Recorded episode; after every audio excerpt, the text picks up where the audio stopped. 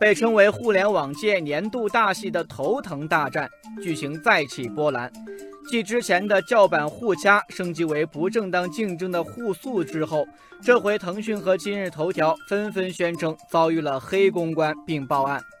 腾讯公司说，公司近来遭遇了持续、密集、非常规的恶意攻击，黑公关正在成为干扰正常舆论环境、破坏互联网生态健康发展的毒霾。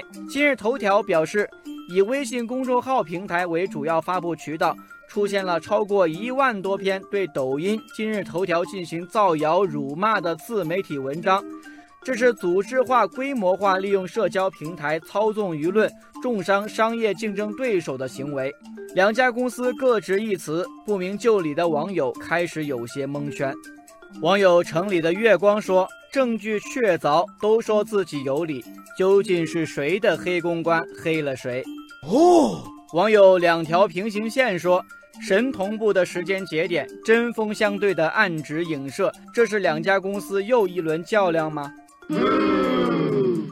网友无问西东说：“明枪互攻，暗箭互射，从而引发商业秩序混乱、商业伦理失范、经营环境恶化，导致消费者利益被绑架甚至弱化，最终造成用户对企业严重不信任。”网友天南地北说。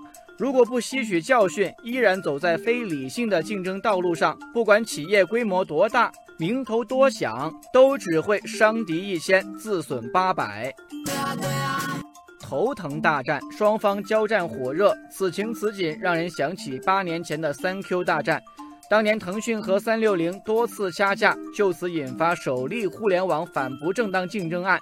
八年时间过去了，互联网为何还是一个你死我活的战场？与竞争对手成为共同开拓商业疆域、做大市场蛋糕的事业伙伴，真的那么难吗？